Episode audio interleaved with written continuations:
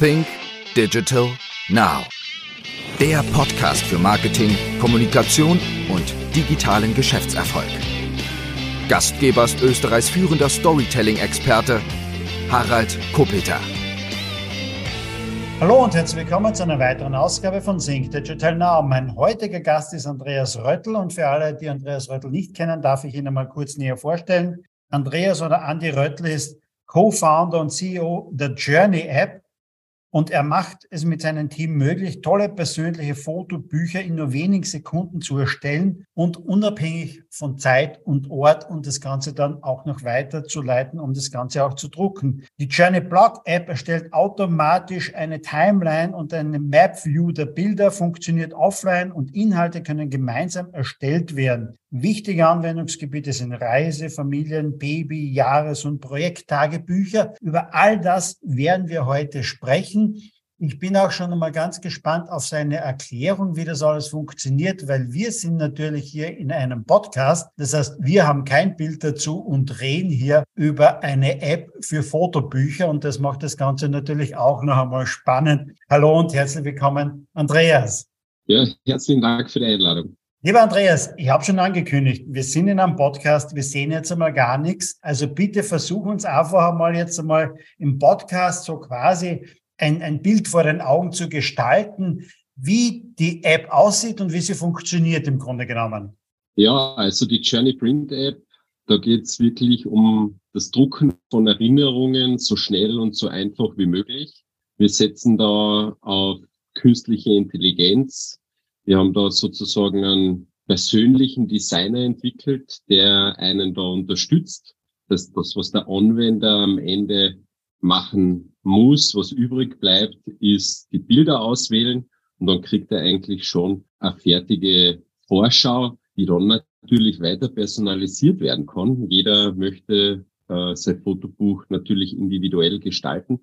Und mit diesen Anpassungen kann aber unser Algorithmus wieder dazulernen, noch schneller werden und die User Experience verbessern. Das heißt, wenn man das nächste Mal reinkommt, dann passen vielleicht gewisse Dinge schon eher als wie beim ersten Mal. Jetzt nennt sich der Podcast Think Digital Now. Wir sind in einer digitalen Welt. Wie sehr passen analoge Fotobücher im Grunde genommen noch in unsere digitale Welt denn überhaupt rein? Ja, das hat uns selber eigentlich überrascht, dass das nach wie vor ein Riesenthema ist. Wie wir damals gestartet sind, waren wir rein digital, eben mit dieser zweiten App, die du erwähnt hast, der Journey Blog App, wo es eigentlich darum geht, seine Bilder einfach in eine Art Tagebuch zu gießen, automatisch und das mit Freunden und Familie zu teilen. Und die Anwenderinnen sind dann auf uns zukommen und haben gesagt, können wir das nicht irgendwie ausdrucken? Wir hätten so gerne ein Fotobuch von unserer letzten Reise oder von den ganzen Momenten, die ähm, von meinen Kindern gehabt habe und gesammelt habe über das ganze Jahr. Und dann haben wir uns diese Lösungen angeschaut, die traditionellen, wo man wirklich vor dem Computer sitzt und die Fotos anfangen drum schieben.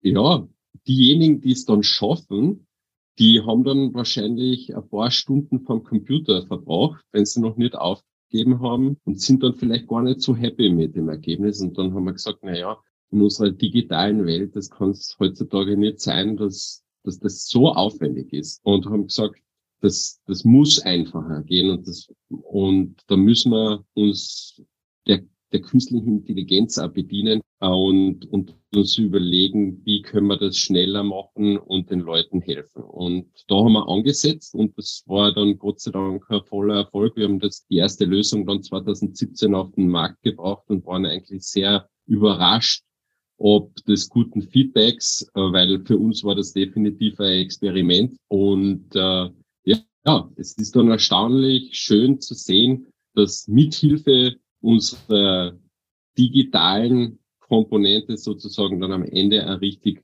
richtiges physisches Produkt herauskommt, dass die Leute dann immer wieder gern anschauen und da anderen herzeigen. Wie funktioniert jetzt das Geschäftsmodell? Also es gibt jetzt zwei Apps, das ist also die Journey App mit dem Fotobuch und es gibt jetzt also noch den Journey Blog, wo ich quasi mir ein Tagebuch erstellen kann. Aber womit verdient ihr jetzt euer Geld? Ja, das hat sich über die Jahre immer wieder verändert. Also wir haben so eine richtige Achterbahnfahrt äh, hingelegt als, als Startup. Mittlerweile bezeichnen wir uns als, ja, als KMU kann man schon sagen. Und ganz am Anfang, wie wir die Journey Blog App hatten, da gibt's, gab's überhaupt keine Einnahmequelle. Also wir, wir haben gesagt, ähm, später, wenn das Ganze groß wird, dann können wir da Werbung schalten oder weitere digitale Services als, als Premium-Service anbieten. An Fotobücher hat da eigentlich noch niemand gedacht. Und mittlerweile ist es aber so, also 2017 haben wir dann die erste Fotobuchlösung auf den Markt ge gebracht und das ist unser Hauptgeschäftsmodell in beiden Apps geworden. Und das Ganze läuft so ab, der, der Kunde kommt entweder in diese Blog-App oder wenn er wirklich ähm, ein Fotobuch bestellen möchte, einen Kalender bestellen möchte, einzelne Fotos bestellen möchte, geht er in die Journey Print App und äh, kauft dann tatsächlich dieses Produkt über uns. Wir haben dann unsere Produktionspartner auf der ganzen Welt verteilt, die die Produktion übernehmen. Für Bestellungen aus Österreich wäre das in Bayern. Und dann hat man sein Fotobuch innerhalb von, sage ich mal, fünf Werktagen vor der Tür liegen. Du hast gerade gesagt, auf der ganzen Welt. Klarerweise Apps sind auf der ganzen Welt verfügbar. In wie vielen Sprachen ist die App im Moment verfügbar? Müsste jetzt genau nachschauen, aber ich schätze so ähm, um die um die 15, 20 Sprachen haben wir verfügbar. Bei der Blog-App sind es äh, ein paar mehr Sprachen, weil da das Thema Reisen natürlich ein großer Anwendungsfall ist und man da nicht unbedingt ein Fotobuch am Ende des Tages machen muss. Und bei der Fotobuch-App werden es wahrscheinlich fünf weniger sein, weil wir uns da doch ähm, sehr stark auf unsere äh, Hauptabsatzmärkte konzentrieren und die liegen da vor allem in Europa, äh, den USA und, und Australien aktuell. Bevor wir jetzt über das Aktuelle sprechen. Gehen wir doch einmal zurück. Gehen wir zurück, glaube ich, ins Jahr 2014. Ähm, da war die Gründung, oder? Du hast zusammen mit zwei Freunden das Unternehmen gegründet. War da die Idee jetzt einmal da, dass eben mit diesem Reisetagebuch, das war, glaube ich, die erste Idee, oder? Ja, in Wirklichkeit haben wir uns, also wir, wir drei Gründer haben uns schon 2012 bei einem Online-Kurs der Stanford University kennengelernt und da hat man die, die Teilnehmer aus Wien äh, für eine Gruppenaufgabe zusammengefasst. Und so haben wir uns dann auch tatsächlich ähm, physisch einmal kennengelernt. Und wir waren damals in, in Corporate Jobs, also bei großen Firmen und waren ein bisschen gelangweilt und haben uns gedacht, na ja, es, es braucht da irgendwas, äh, was uns wieder so richtig motiviert. Und die eine Sache, die uns verbunden hat, äh, die ganz klar war, das war das Reisen. Und wir waren immer auf der Suche nach diesen Insider-Tipps und wo gibt's noch etwas zu entdecken, was jetzt vielleicht noch nicht online ist. Und da haben wir dann als erste Idee eigentlich einen Marktplatz bauen wollen, äh, wo man dann selber Reiseführer äh, veröffentlichen kann. Also jeder kann seinen eigenen Mini-Lonely Planet sozusagen erstellen und den anderen zur Verfügung stellen. Und äh, somit generiert man dann äh, Einnahmen. Wir bekommen eine, eine Kommission davon. Das hat nicht so funktioniert, wie wir uns das vorgestellt haben. Das ist so das typische Henne-Ei-Problem bei den Marktplätzen. Mit was fängt man an? Eher die Nachfrageseite oder die Angebotsseite. Wo konzentriert man sich? Ist das einmal ein gewisses Land, ist das gleich die ganze Welt und so weiter. Aber was wir äh, bemerkt haben bei unserem ersten Prototyp ist, dass viele Anwender unser Tool nutzen, um ihre Reise zu dokumentieren. Und dann sind sie zu uns gekommen und haben gesagt, eigentlich wäre das super, wenn das nicht so aufwendig wäre. Wenn man heute äh, äh, Travel-Blogger sein will, der seine Reise festhält, dann braucht es irrsinnig viel Zeit und man möchte eigentlich seinen Urlaub genießen. Ja, vor allem äh, soll es so einfach sein wie einfach die Bilder erstellen und den Rest, den macht die App. Und dann haben wir mir gesagt, na ja, das, das könnte man eigentlich machen. Da, da entwickeln wir eine, eine mobile App, die funktioniert offline. Äh, die synchronisiert sich automatisch, wenn es wieder Wi-Fi gibt und was der Anwender machen muss, sind, sind Bilder, ähm, schreibt bei Zeiten mal was dazu, eine kleine Notiz und dann erstellt sich daraus eine Timeline, eine Map, äh, eine Gallery View und dann kann man sich äh, aussuchen, welche Leute zu Hause dem Ganzen folgen dürfen. Gesagt, getan, das war nachher 2014, da haben wir dann richtig losgelegt und wir waren dann, glaube ich, die von Apple am schnellst gefeaturedste App aus Österreich. Ähm, ich habe nämlich mit den Rantastic Jungs einmal gesprochen. Ähm, wir, wir waren da, glaube ich, nach einem Monat oder zwei Monaten plötzlich im App Store groß präsentiert. Und es hat uns schon sehr gefreut, dass, dass so eine große Firma da ähm, kleine App so cool findet und, und die dann pusht. Hat uns natürlich geholfen, bei den die ersten Nutzer zu gewinnen. Die App hat sich dann sehr rasch weltweit äh, verbreitet. Und das war sozusagen der Kickoff.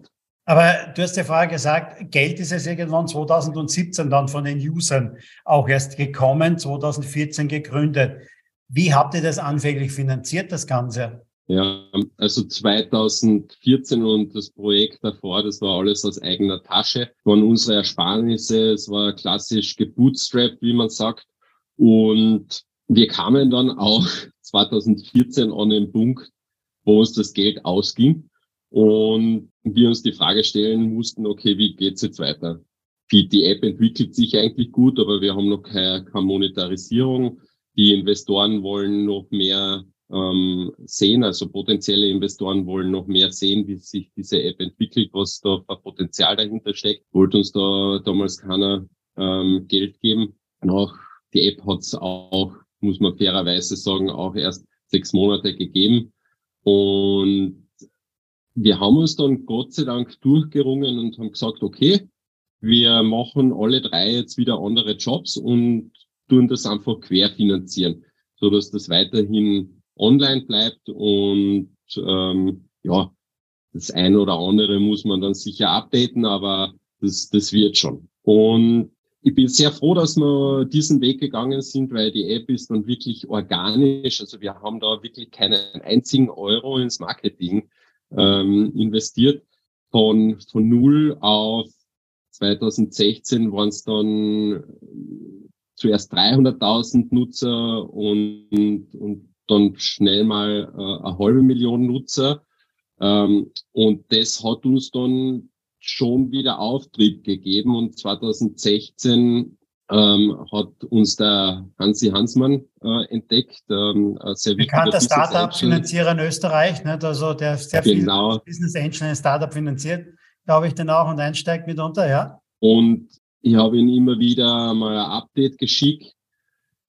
Wir haben dann zusätzlich bei der AWS für Finanzierung angesucht, um die App weiterzuentwickeln. Und ja, dann haben wir sowohl die Förderung als auch den Hansi ähm, bekommen, als den Hansi als Investor und äh, 2016 wieder Team aufgebaut. Und damals war es aber schon aufgrund des Feedbacks von den Nutzerinnen, von den Anwenderinnen klar, äh, wir werden auch eine Fotobuchlösung bauen. Wie schwer oder wie leicht ist es, an so jemanden ranzukommen, an jemanden, der an mitunter äh, Risikokapital zur Verfügung stellt für ein Start-up. Es ist natürlich cool, eine tolle App zu haben, wo du schon Tausende, Hunderttausende User oben hast, aber wo noch kein einziger euren Umsatz geflossen ist. Das ist, stelle ich mir nicht immer so einfach vor. Wie kommt man an die Leute ran, wo man weiß, okay, die, die finanzieren Startups nicht und wie, wie, wie kann man die überzeugen? Ja, also am, am Ende des Tages sind die auch nur Menschen. Man muss natürlich einen gewissen Aufwand betreiben, um, um da einmal eine Connection zu bekommen. Ähm, entweder man trifft sie einmal bei einem Event, man, man muss halt irgendwo einmal einen Anknüpfungspunkt herstellen oder man bekommt äh, ähm, eine, eine Introduction von jemandem anderen. Und das Wichtige ist dann, sobald einmal ein Kontakt hergestellt ist, dass man diese Leute äh, up-to-date hält. Also auch wirklich zeigt, was ist denn jetzt über die letzten Monate weitergegangen. Also ich, ich habe das Glück gehabt, dass ich den, den Hansi schon während meiner Studienzeit einmal kennenlernen durfte. Wir haben damals während äh, des Studiums so äh, vier, na, 48 Stunden Events ähm, gemacht, diese Startup Weekends wo Studenten aus unterschiedlichen Disziplinen sich getroffen haben, um einfach an neuen Projekten zu arbeiten. Und da hat es am Ende immer sozusagen eine Jury gegeben, die die besten Projekte bewertet haben. Und da ist der Hansi einmal drinnen gesessen. Und ja, seit, seitdem ähm, habe ich ihn nicht aus den Augen verloren und ihm immer wieder einmal eine E-Mail geschrieben, ähm, was sich so tut bei mir, ähm, wie sich unser Projekt entwickelt das wird dann schon einmal spannend, ja, wenn man, wenn man sieht, okay, wow, da gibt es ein Team, die, die sind da wirklich über zwei Jahre, bei uns war es sogar länger, an diesem Projekt dabei, die, die glauben dran und, und da gibt's auch aktive Nutzer, mehrere tausend, die diese Anwendung benutzen und das, da muss irgendwas dahinter stecken. Und dem Hansi ist aber vor allem immer wichtig, okay, was ist das für ein Team? Können die gut äh, zusammenarbeiten? Halten die zusammen in, in schlechten Zeiten? Ähm, und kann, kann dieses Team ihn überzeugen? Natürlich haben wir auch diesen klassischen Pitch gemacht und, und ihm geschildert, was wir glauben, wo die Reise hingeht und wie wir monetarisieren können. Er hat dann aber sehr schnell einmal gesagt, Leute, Produkt ist cool. Wir wissen zwar noch nicht, wo, de, wo das hingeht, aber ihr seid ein super Team. Schauen wir uns das einmal gemeinsam an. Aus deiner Wahrnehmung jetzt heraus ist Österreich für Startups, für digitale Startups, für Apps, für digitale Lösungen, ist da Österreich, ist da Wien ein guter Boden oder würdest du meinen, es wäre vielleicht irgendwo anders in Berlin, gibt es eine große Startup-Szene oder so etwas. Ähm, oder, oder Silicon Valley. Was ist besser? Oder würdest du sagen, ja, Österreich ist auch schon ganz, ganz gut dabei? So in deiner Wahrnehmung jetzt mal. Nee, ich glaube, wir haben sicher noch jede Menge Aufholbedarf in verschiedenen ähm, Feldern, aber man darf nicht alles schlecht reden. Also ich glaube, wir haben in Österreich ähm, prinzipiell einmal, um, um, um eine Idee aus der Traufe zu holen, durchaus gute Bedingungen. Ja, also wir, wir, wir, wir haben alles, was, was es braucht. Ähm, es muss dann, äh, wenn einmal was schief geht, niemand um seine Existenz äh, fürchten. Ähm, aber das wird mir noch zu wenig kommuniziert. Also es müsste eigentlich, Entrepreneurship müsste in den Schulen schon ähm, in der Volksschule irgendwie verankert sein, es, die Kinder müssen lernen, sich meiner Meinung nach selbst zu präsentieren. Es muss also Sachen geben, wo man einmal die, die Eltern einlädt in die Schule, um gewisse Berufsbilder äh, den Kindern näher zu bringen. Und es muss auch von Anfang an, glaube ich, kommuniziert werden, Scheitern ist nichts Schlimmes. Weil das, das ist etwas, was sehr, sehr nahe an dieser ganzen Startup-Welt dran ist. Also äh, ich fühle mich sehr, sehr glücklich und privilegiert, dass wir es geschafft haben. Es hätte komplett anders ablaufen können, weil ich weiß, dass 98 Prozent nicht so weit kommen wie, wie wir oder vielleicht sogar noch mehr. Aber wenn sich das niemand traut, dann, dann werden auch keine neuen Jobs äh, entstehen, dann werden keine neuen Ideen entstehen.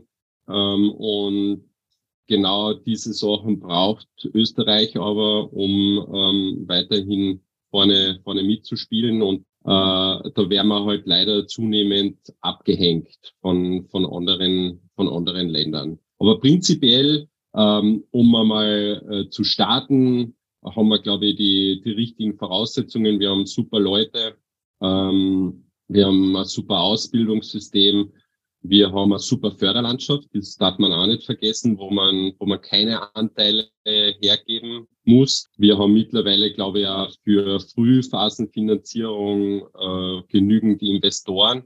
Wo es dann dünner wird, ist eben mit Anschlussfinanzierungen.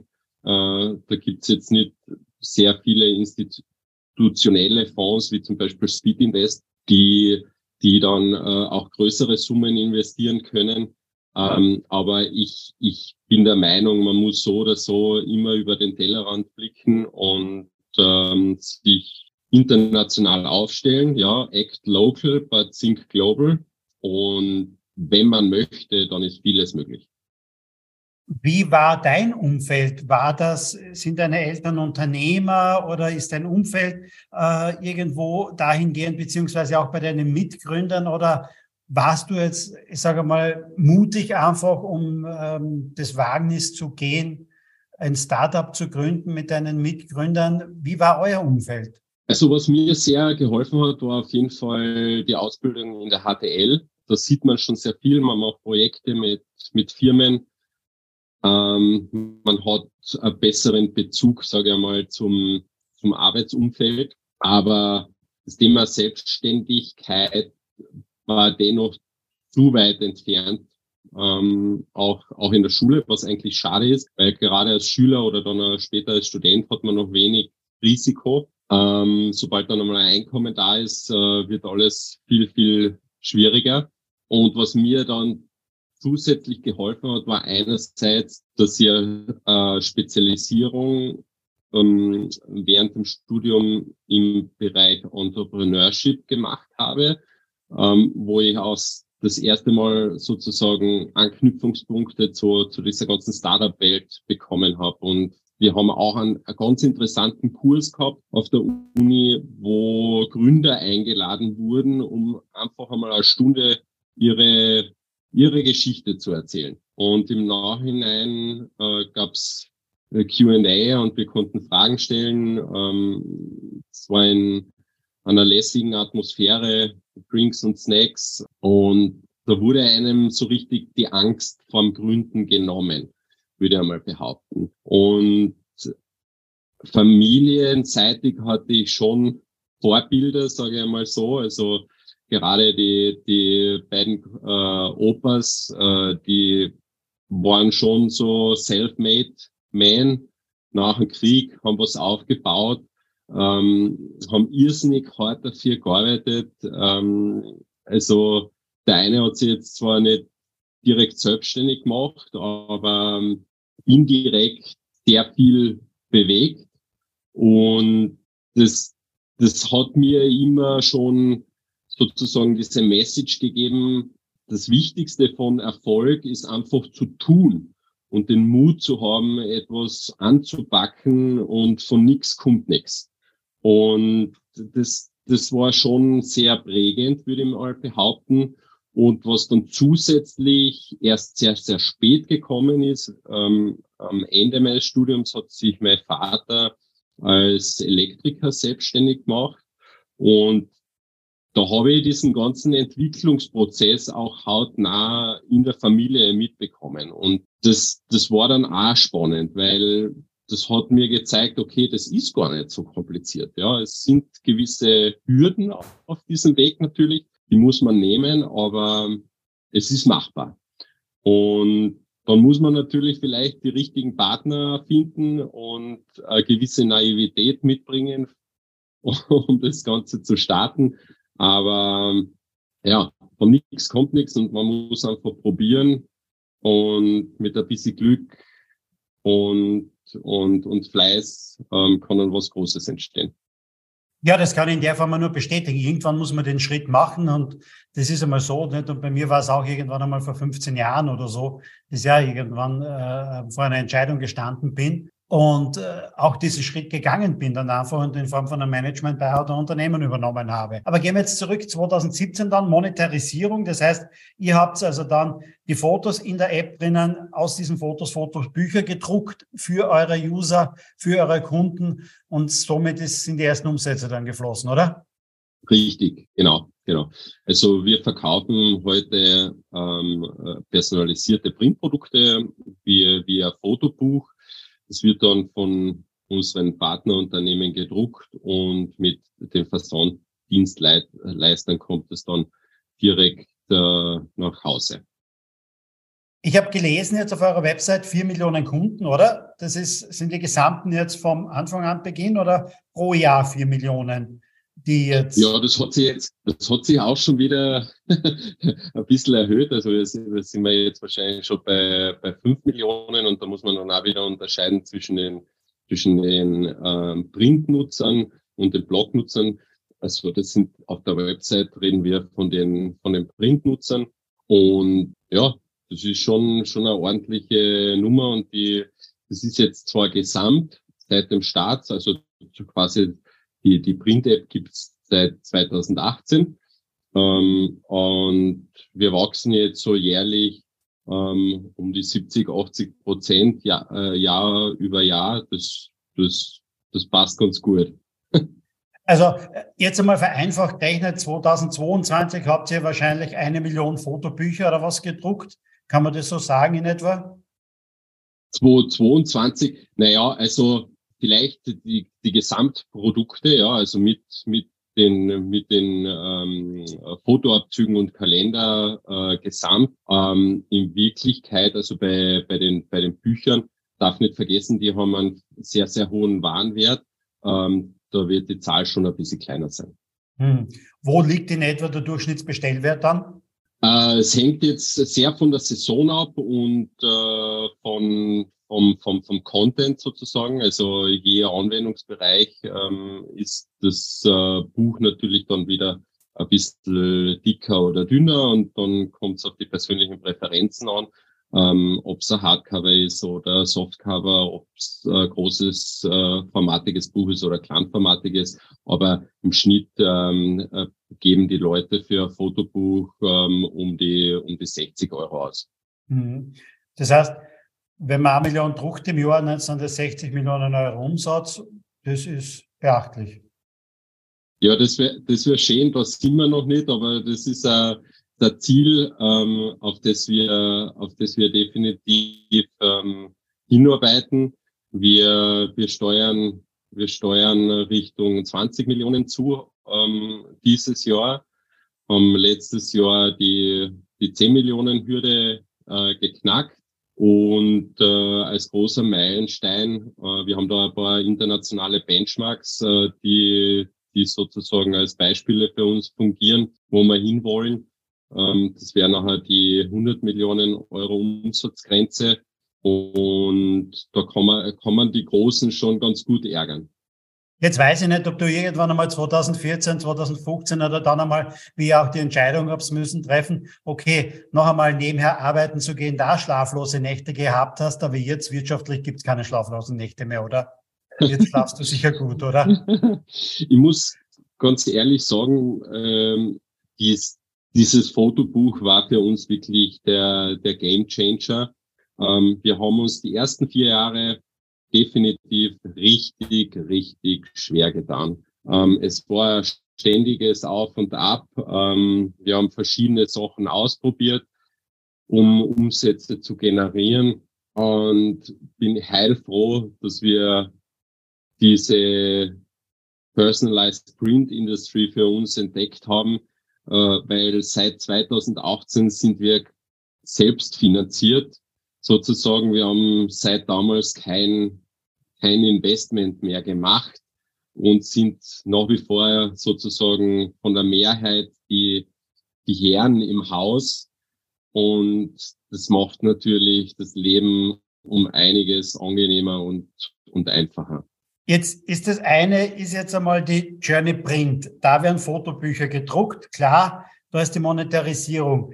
Journey Blog jetzt, da geht es um, um Tagebücher, Reisetagebücher. Wie wird das monetarisiert? Wird das dann auch wieder übergeführt quasi in Journey Print, so dass, äh, so dass ihr dann anbietet, okay, und daraus kannst du jetzt auch quasi dein mhm. Tagebuch, dein Reisetagebuch drucken lassen? Ja, du hast es schon richtig erkannt. Also wir haben auch da wieder die Möglichkeit auszudrucken. Und 2017, wie wir gestartet äh, sind mit den Fotobüchern, dann war das tatsächlich einfach eine Funktion innerhalb dieser Journey Blog App. Und wir haben dann gesehen, es kommen so, so viele Kunden eigentlich nur wegen der Printlösung zu diesem Fototagebuch. Ähm, wir sollten doch eigentlich einen direkten Zugang schaffen nur für diesen Print-Anwendungsfall. Und das haben wir dann 2018 gemacht und das war dann der nächste gute Schritt und hat uns irrsinnig geholfen, weiter zu wachsen. Was ist eigentlich das, das beste Produkt jetzt? Sind es Geburtstage? Sind es das Babybuch oder so etwas? Oder gibt es irgendetwas, wo ihr sagt, okay, das ist der absolute Bestseller? Mhm. Ja, man muss, man muss nur selber einmal schauen, wann man äh, viele Fotos macht. Und das ist natürlich dann immer, wenn man frei hat. Wenn man auf Urlaub fährt, da werden die meisten Fotos äh, erstellt und das ist dann logischerweise auch äh, ein riesen Anwendungsfall für äh, die Printprodukte. Oder natürlich, wenn Kinder da sind, dann werden ständig Fotos gemacht. Ähm, da werden dann äh, Jahrbücher erstellt von den ganzen äh, Familienerlebnissen. Jetzt hast du es ja vorher gesagt, dass die App gibt es in mehr als 20 Sprachen mitunter. Was sind so die, die größten Unterschiede, die dir mitunter so aufgefallen sind, die ihr mitbekommt von Land zu Land oder Kontinent zu Kontinent? Gibt es da irgendetwas, wo du sagst, das fällt komplett aus der Reihe? Also das kennen wir quasi in Österreich oder in Deutschland gar nicht? Ja, da gibt's viele Sachen. Also ich überlege gerade, welches Beispiel ich da vielleicht hernehmen soll. Es gibt zum Beispiel komplett unterschiedliche Verhaltensweisen, was ähm, Rabatte anbelangt. Ähm, also wir im deutschsprachigen Raum, wir schauen schon sehr, sehr genau hin, welcher Vorteil jetzt hinter einem Rabatt steckt, ist äh, und, und, und was bringt mir das am Ende? Also wir, wir nehmen zur Not einmal den Taschenrechner her und und rechnen uns das durch. Also da ist die Kommunikation eher einfach gehalten, ganz, ganz klar, um, um was, um was geht's. Rabatte in einem überschaubaren Bereich. Ähm, wenn man zum Beispiel bei uns sich heute neu anmeldet und registriert, dann bekommt man automatisch äh, minus 20 Prozent für sein Fotobuch, um das einfach einmal auszuprobieren. Äh, wir sehen aber zum Beispiel in den USA reicht das überhaupt nicht. Also da gibt's eine wahre Rabattschlacht und man muss da die Leute mit viel höheren Rabatten ködern und aber auf der anderen Seite auch die Preise höher und es gibt auch immer wieder so, so Deals, wo man sagt, okay, es gibt Rabatte bis zu 50 Prozent für äh, ein gewisses Produkt oder es gibt etwas komplett ähm, gratis. Also da ist die Kommunikation auch wesentlich aggressiver zum Beispiel. Wie war das? Also Ihr seid ja länderspezifisch riesige Unterschiede. Ihr seid ja anfangs sehr stark immer organisch gewachsen, hast du gesagt. Wann habt ihr angefangen, wirklich in Marketing und Werbung auch zu investieren? Oder ist das im Grunde noch immer per Null und ihr wachsen immer organisch? Ja, das wäre schön. Ja. Das würde ich sofort nehmen. Die ersten Experimente haben sicher schon 2016, 2017 gestartet, als wir wieder das Team aufgebaut haben ähm, und, und richtig extrem ins, in, ins Marketing gegangen sind wir dann 2018 mit der, mit der Journey Print App. Und ja, mittlerweile können wir, können wir das eigentlich nicht mehr wegdenken. Das ist ähm, schon sehr, sehr wichtig. Ich meine, das Fotobuch ist ein sehr dankbares Produkt. Das ähm, verbreitet sich ja quasi automatisch, weil man zeigt es ähm, ja dann auch her. Man berichtet Freunden und Familien, wo man das, wo man das erstellt hat, was man gut gefunden hat. Ähm, wir haben auch innerhalb der App ähm, ähm, ein, ein Referral-Programm, wo man, wo man jemanden einladen kann, wo man dann zusätzlich wieder also Rabatte generieren kann. Wir, wir geben da Credits her. Es gibt dann auch die Möglichkeit, jemanden einzuladen, ähm, das Fotobuch gemeinsam zu gestalten, Fotos ähm, äh, raufzuladen. Also es gibt schon nach wie vor einige Möglichkeiten für sozusagen das organische Wachstum. Aber natürlich muss man ähm, auch seinen einen Beitrag in der Werbung leisten, um die Bekanntheit da zu, zu steigern. Was sind so die wichtigsten Kanäle, Social Media Kanäle, Facebook, Instagram, TikTok? Wo seid ihr da unterwegs? Ja, also äh, alle Social Media Kanäle sind für uns äh, fast wichtig, ähm, aber vor allem ähm, Instagram ähm, spielt äh, eine Riesenrolle. Auch, auch Google, also die, die normale Suchwerbung sozusagen ist, ist ganz, ganz wichtig, vor allem Richtung, Richtung Q4. Also wenn es Richtung Weihnachten geht, wo jeder ähm, nach Geschenken sucht. Und da wir App First sind, also wir haben zwar auch eine Lösung auf der Webseite, sind da zum Beispiel Apple Search Ads ähm, extrem wichtig für uns. Betreut ihr alle Länder jetzt von Österreich aus oder habt ihr in verschiedenen Kontinenten, verschiedenen Ländern auch Offices? Habt ihr dort Leute remote sitzen? Wie macht ihr das? Ja, wir haben das Glück, dass wir eigentlich noch alles aus äh, Wien heraus machen können. Wir haben jetzt am Standort um die 45 ähm, Team-Members äh, sitzen. Äh, das Team ist aber sehr international. Also wir haben, glaube ich, über 20 verschiedene Nationalitäten im Team, ähm, können dadurch natürlich äh, ähm, sehr viele Sprachen abdecken. Ob das immer so funktionieren wird, bezweifle ich. Also ob an einer gewissen Größe, also äh, die USA ist für uns noch ein recht neuer Markt. Das machen wir seit, seit zwei Jahren wird es vielleicht auch einmal sinnvoll sein, ähm, den Support direkt aus den USA zu machen ähm, oder gewisse Marketingaktivitäten. Aber momentan und in einer digitalisierten Welt ähm, ist, ist das absolut noch ähm, im Machbaren, dass wir das alles von Wien aus machen. Wie geht es euch jetzt, Mitarbeiter zu gewinnen auch? Ne? Dass ihr seid ein wachsendes Unternehmen, ihr sucht mitunter Mitarbeiter auch. Natürlich, ihr seid ja nicht mehr ganz so das Startup. Du hast vorher selbst gesagt, ihr seid mitunter jetzt schon ein KMU. Aber wie, wie gelingt es euch, Mitarbeiter zu finden, die richtigen Mitarbeiter zu finden? Geht das für euch, weil ihr eben ein cooles Produkt habt, eine App habt? Ist das für euch leichter als wie für, weiß nicht, andere traditionelle Unternehmen? Ähm, Wien ist natürlich schon eine attraktive Stadt auch, vielleicht auch nicht ganz so teuer wie Berlin oder München oder andere Städte äh, mitunter. Äh, auch wenn du sagst, es sind 20 Nationen bei euch. Also Wien natürlich äh, ist attraktiv, aber wie schwer vielleicht tut ihr euch? Also ich glaube, wir tun uns gleich schwer wie, wie alle anderen. Also ich, ich, ich höre es eigentlich durch die Bank, dass es extrem schwierig ist, Fachkräfte zu finden. Deshalb suchen wir auch de facto global. Wir versuchen schon einen Fokus auf die EU zu setzen, weil es da natürlich dann mit der Arbeitsgenehmigung einfacher ist, aber Österreich allein zählen aktuell, glaube ich, wenn ich es richtig im Kopf habe, um die 20.000 Programmierer. Ähm, von den anderen Fachkräften möchte ich gar nicht ähm, sprechen.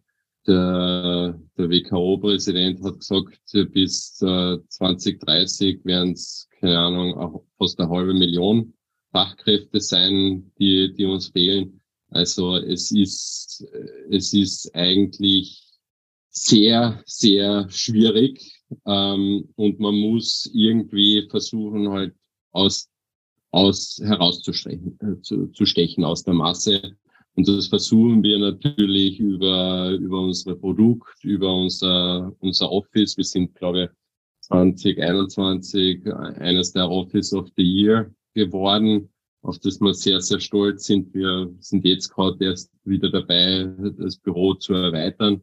Wir versuchen das über Mitarbeiterbenefits ähm, von ja, zum Beispiel der, der Öffi-Karte bis zum Lunch-Voucher bis hin zur Zusatzversicherung äh, und, und, und, kann man natürlich das vielleicht ein bisschen interessanter gestalten, aber ich glaube, das Um und Auf ist einfach das Team selber und die Kultur, die muss spürbar sein, auch schon im, im Interview. Und äh, da legen wir sicher ein Hauptaugenmerk aber wenn ich das so richtig gelesen habe, beziehungsweise auch meine Mitarbeiterin, ihr macht auch vieles. Also donnerstags gibt es, glaube ich, so Teamabende oder so etwas, Mitarbeiterabende mit verschiedenen Themen, egal ob jetzt man einmal in einen Film geht, Musik oder Konzerte, Brettspiele und dergleichen. Jeder Mitarbeiter darf sich, glaube ich, auch mal drei Tage Zeit nehmen, um an eigenen Projekten zu arbeiten. Äh, das habe ich, glaube ich, auch irgendwo gelesen. All das gibt's, oder? Ja, genau. Also das spielt in diese Kultur äh, mit rein.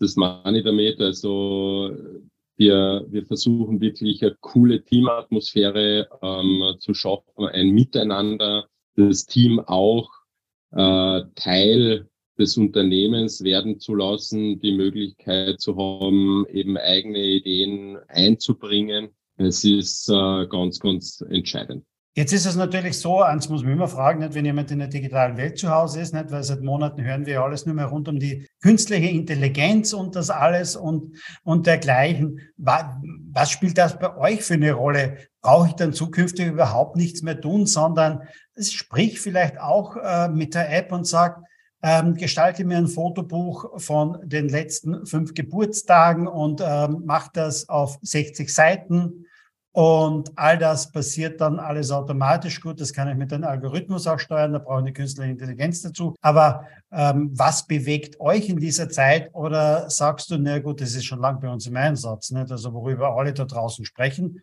das gibt's bei uns schon lange.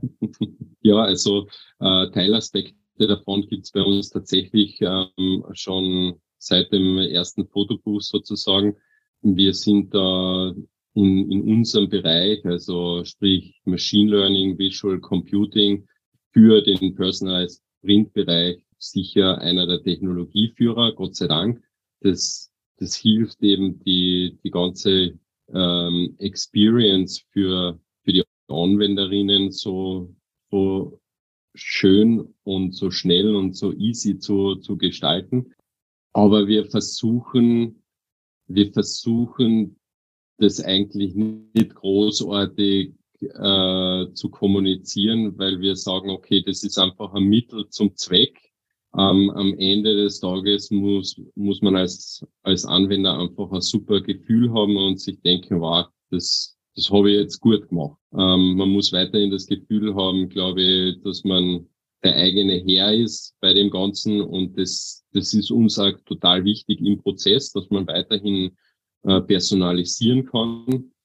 Ähm, und es ist aber gleichzeitig auch wieder äh, ein wichtiger Inputfaktor eben für unsere künstliche Intelligenz, zum Beispiel eben bei der Fotobuchgestaltung, beim, beim Layouting-Bereich und die, die Steuerung der Erstellung des Fotobuchs wäre unter anderem durchaus heute schon möglich, dass man das über über Sprachbefehl oder Texteingabe wie beim ChatGPT machen kann. Es gab bei uns da sogar ein kleines Experiment in diese Richtung bei einem dieser, wir nennen das Imagineerings, wo die Mitarbeiter eben drei, vier Tage an eigenen Projekten arbeiten äh, können. Und es ist sicher nur eine Frage der Zeit, bis, bis das weiter in diese äh, Richtung geht und dann möglich ist.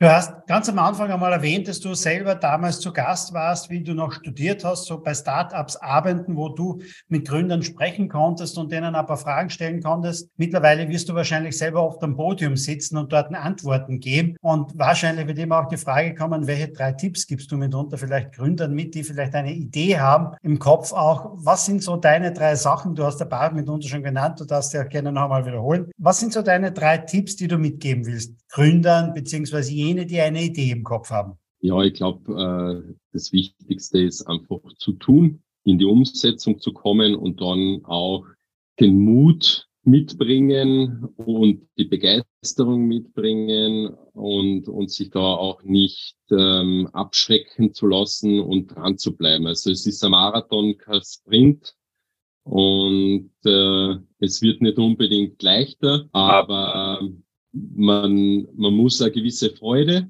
für das Thema einfach mitbringen und wenn, wenn das etwas ist, was, ähm, was an am Herzen liegt, dann tut man sich da vielleicht ein bisschen leichter. Ähm, mir macht die Arbeit jetzt noch, nach ja, mittlerweile fast äh, zehn Jahren äh, in dem Bereich nach wie vor irrsinnig viel Spaß und ich möchte keine einzige Minute an Erfahrung missen, auch wenn die eine oder andere richtig hart war.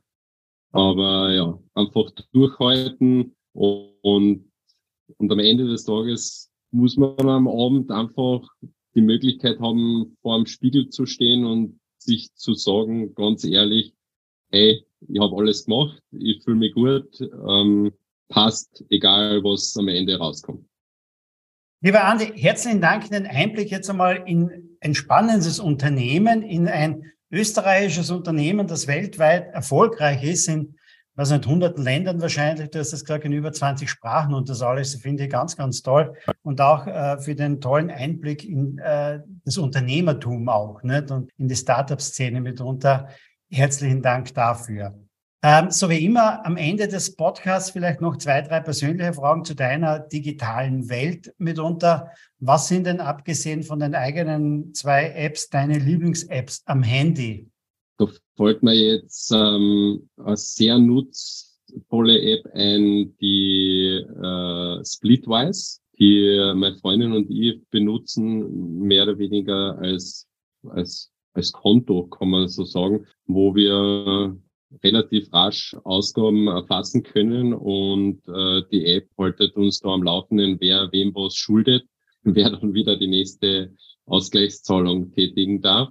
Äh, das ist auch, vor allem bei, bei Reisen habe ich das auch immer wieder verwendet, wenn man mit, mit Freunden unterwegs ist oder mit einer größeren Gruppe, dann, dann hat man da einen guten Überblick. Oder, oder bei einer WG, Studenten-WG stelle ich mir das auch sehr, sehr sinnvoll vor. Ja, und dann habe ich natürlich berufsbedingt viele, viele Apps installiert.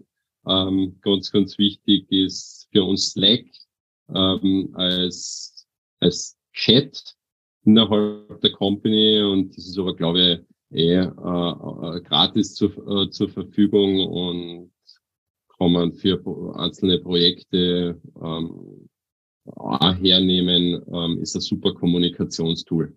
Andere Frage noch, ähm, ihr macht ja aus einem quasi digitalen Produkt ein Printprodukt, ein Buch.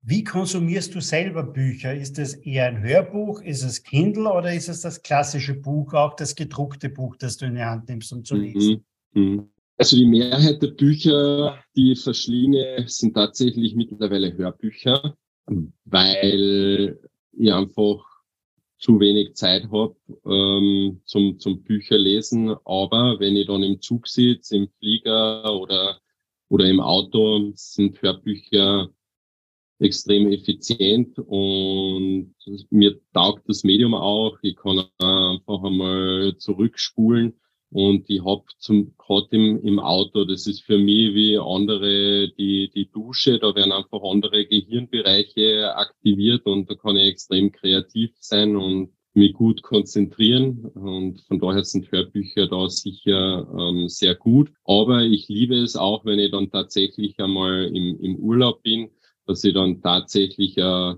ein physisches Buch am Strand lies und äh, mir dafür auch dann die Zeit nehme. Stell dir vor, du wirst von mir 5000 Euro bekommen, sie entweder zu investieren in Lufthansa oder Airbnb. Wo würdest du die 5000 Euro investieren? Weil man braucht ja, um zu Airbnb, also in ein Angebot von Airbnb zu kommen, ja vielfach auch das Flugzeug. Also einerseits Plattformtechnologie, andererseits, wenn man so sagen will, Old Economy, nicht? also die hunderte Flugzeuge haben. Wo ja. würdest du investieren? Na, das ist sehr eindeutig. Das würde dann Airbnb sein. Die haben wir 2014, wie wir ein paar Monate ähm, aus dem Silicon Valley gearbeitet haben. Wir haben da auch in einem Airbnb in San Francisco ähm, übernachtet haben wir persönlich kennengelernt, wurden da eingeladen einmal für, für einen Tag. Das war äh, wirklich äh, unvergessliches Erlebnis. Haben da sehr viel, viel mitnehmen dürfen für die Kultur bei uns. Ähm, von daher eindeutig Airbnb. Verstehe ich dann auch. Lieber Andreas, herzlichen Dank für die tollen Antworten. Herzlichen Dank für den Podcast-Talk. Sehr gerne. Hat mich gefreut. Das, liebe Hörer, war eine weitere Ausgabe von Sync Digital Now. Wir hören uns demnächst wieder, mit Sicherheit auch wieder mit einem sehr, sehr spannenden Interviewgast. Bis dann. Ciao, ciao.